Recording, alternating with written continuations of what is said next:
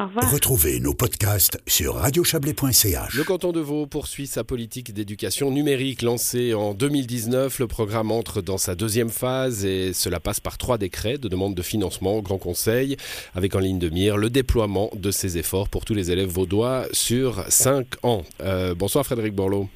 Bonsoir. Vous êtes conseiller d'État chargé de l'enseignement et de la formation professionnelle. Il y a eu une phase pilote euh, qui a recueilli euh, plutôt de la satisfaction de la part de celles et ceux qui l'ont vécu, les profs, les élèves? Alors euh, oui, une phase pilote de trois ans, un premier crédit qui avait été demandé pour cette phase de 30 millions et euh, des résultats qui ont été euh, des évaluations et des résultats qui ont été publiés euh, au travers de l'université de Lausanne ainsi que au travers de l'EPFL qui a mené tout le projet cette, cette expérience finalement d'installation et de mise en pratique dans les écoles vaudoises eh bien, a été pilotée par l'EPFL qui elle-même a également fait des évaluations au fur et à mesure du déploiement. Ouais, je comptais y venir plus tard, mais puisque vous les citez, c'est pas mal quand même d'avoir sous la main, euh, sous le coude, euh, dans le canton de Vaud, les hautes écoles qui permettent euh, d'être des partenaires dans ce genre de politique. Hein. Vous avez cité l'Université de Lausanne, les PFL, il y a la HEP aussi. Alors effectivement, on a des, des partenaires parmi les meilleurs qu'on puisse trouver en Suisse qui ont collaboré à cette mise en service. On avait il y a trois ans une longueur d'avance sur d'autres cantons.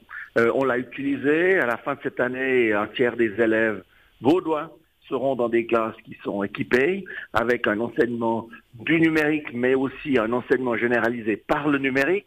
Mais pas que, bien sûr, les livres ne disparaissent pas, euh, l'écriture manuelle ne disparaît pas, euh, il n'y a pas une tablette derrière chaque élève, il y a une tablette pour cinq élèves, l'idée c'est qu'ils travaillent aussi en groupe, c'est de, changer un tout petit peu le système pédagogique avec un système un peu plus dynamique euh, au sein des classes.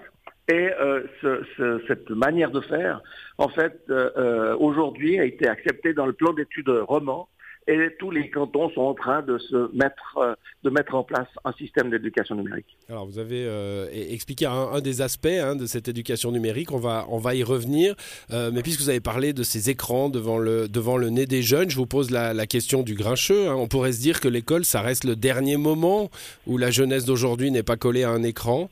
ça y est, c'est fini? Eh bien, disons que c'est pas la question de savoir si c'est fini ou si ça continue, parce que la vie aujourd'hui d'à peu près tous les citoyennes et citoyens, eh bien, est liée au numérique. Et de plus en plus, ça se développe et ça va, on va pas revenir en arrière. Ceux qui pensent à ça, euh, forcément se trompent, on n'est jamais revenu en arrière. Et donc, euh, le, le but de l'école numérique est triple. D'abord, c'est d'apprendre le numérique parce que, en fait, on ne subit pas ce qu'on connaît.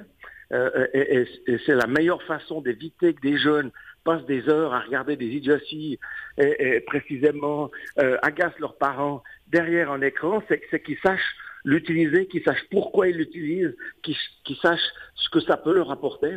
Ensuite, c'est euh, euh bah, découvrir des nouveaux champs parce que euh, bah, vous vous souvenez tous des de livres d'histoire, par exemple, qu'on avait. Bah, en général, il y avait une histoire et puis une illustration qui était liée à cette histoire-là. Finalement, quand le professeur euh, abordera, y compris avec un livre, ce même chapitre d'histoire, mais grâce au numérique, il pourra étendre considérablement son champ d'appréciation de ce moment historique avec d'autres illustrations, mmh. avec d'autres comparaisons, etc. Et donc, finalement, c'est vraiment de préparer aussi les jeunes à une vie professionnelle où le numérique a, vraiment occupe une nouvelle place, et euh, notamment dans les apprentissages, mais pas que, également maintenant au gymnase où euh, l'éducation numérique est, devenue obligatoire euh, par la Confédération, a été rendue obligatoire par la Confédération. Donc il faut préparer les jeunes à tout ça. Oui, alors bon, c'était la question du grincheux, je la laisse de côté parce que ce qui est enthousiasmant dans ce projet, vous avez dit, il ne faut pas subir une nouvelle technologie. Hein. Euh, alors il y a l'aspect, on, va, on va étudier avec le numérique, vous avez pris l'exemple de l'histoire, il y a aussi, on va étudier le numérique, est-ce qu'il est, hein. On pense tout de suite aux fake news, à comment apprivoiser l'information à travers Internet, la préservation de la vie privée, l'addiction. tout ça, ce sont aussi des choses que l'on peut euh, avec lesquels on peut aider les, jeunes à, à, bah, justement à pas être des victimes de ce monde-là. Exactement, vous avez euh, tout à fait raison de ne pas être des victimes. Donc, ça veut dire qu'il faut euh, qu'il faut connaître cette technologie avec ses qualités, puis aussi ses défauts, ses risques.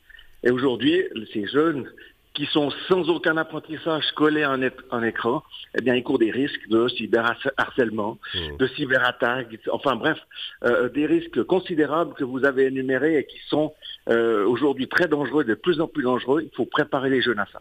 D'ici 2028, ce sera ma dernière question, Frédéric Borloo. Toutes les écoles obligatoires et post-obligatoires seront concernées par ce programme, les écoles professionnelles aussi? Les écoles professionnelles aussi, donc l'ensemble du euh, post-obligatoire et de l'obligatoire euh, est concerné, sont concernés. Euh, c'est bien sûr que ça va prendre un peu de temps. C'est le dernier crédit qui est demandé. En fait, il n'y a pas de phase intermédiaire. L'idée, c'est précisément cela c'est de terminer l'installation maintenant qu'on a fait un tiers de, des classes de l'obligatoire, pardon. Eh bien, c'est de finir cette, cette installation-là si on prend un peu plus de temps que prévu, puis qu'on arrive en 2029, c'est pas grave. Le but, c'est que ça se fasse aussi euh, avec une acceptation et une formation suffisante du corps enseignant. Donc il faut, moi, on n'est pas pressé, on n'est pas, on, fait ça pour les 20, 30 prochaines années, donc on n'est pas une année près. Hmm. Et puis euh, voilà, on veut le faire aussi un peu dans le calme. Voilà, trois crédits hein, euh, pour euh, la formation des enseignantes et des enseignants, pour équiper les écoles, vous l'avez dit, et puis pour l'achat du matériel nécessaire pendant les années à venir. Merci à vous, Frédéric Borloo. Bonne soirée. Bonne soirée, merci beaucoup. Au revoir.